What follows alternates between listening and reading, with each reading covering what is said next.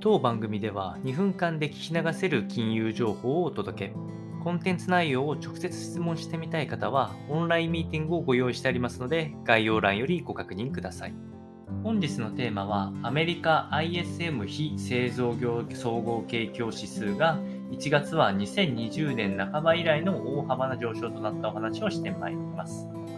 え1月分のデータが発表されまして、え前月は大きく不調だった結果となっておりましたが、消費者の需要が再び活性化し、え景気が早期に減速するとの懸念が薄れたような結果となっております。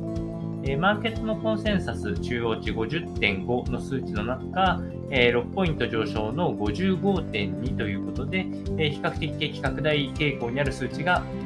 見て取れるような形です。前月はちなみに49.2なので、景気縮小気味の値を示していたとことが挙げられておりました。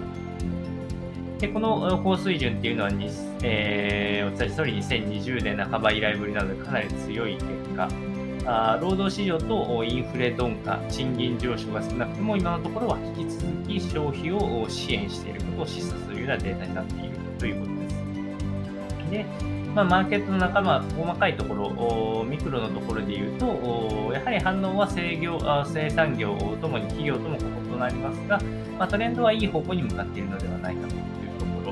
あとは一部の企業はなお人員の採用に苦慮しているが、人員削減を促進している企業もあるということで、まあ、穏やかにインフレを抑えつつ、景気の拡大がしていく可能性があるようなデータの一つということで、まあ、これは結構ポジティブに捉えられるのではないかなと思いますので、今後の動向も一緒に見てまいりましょう。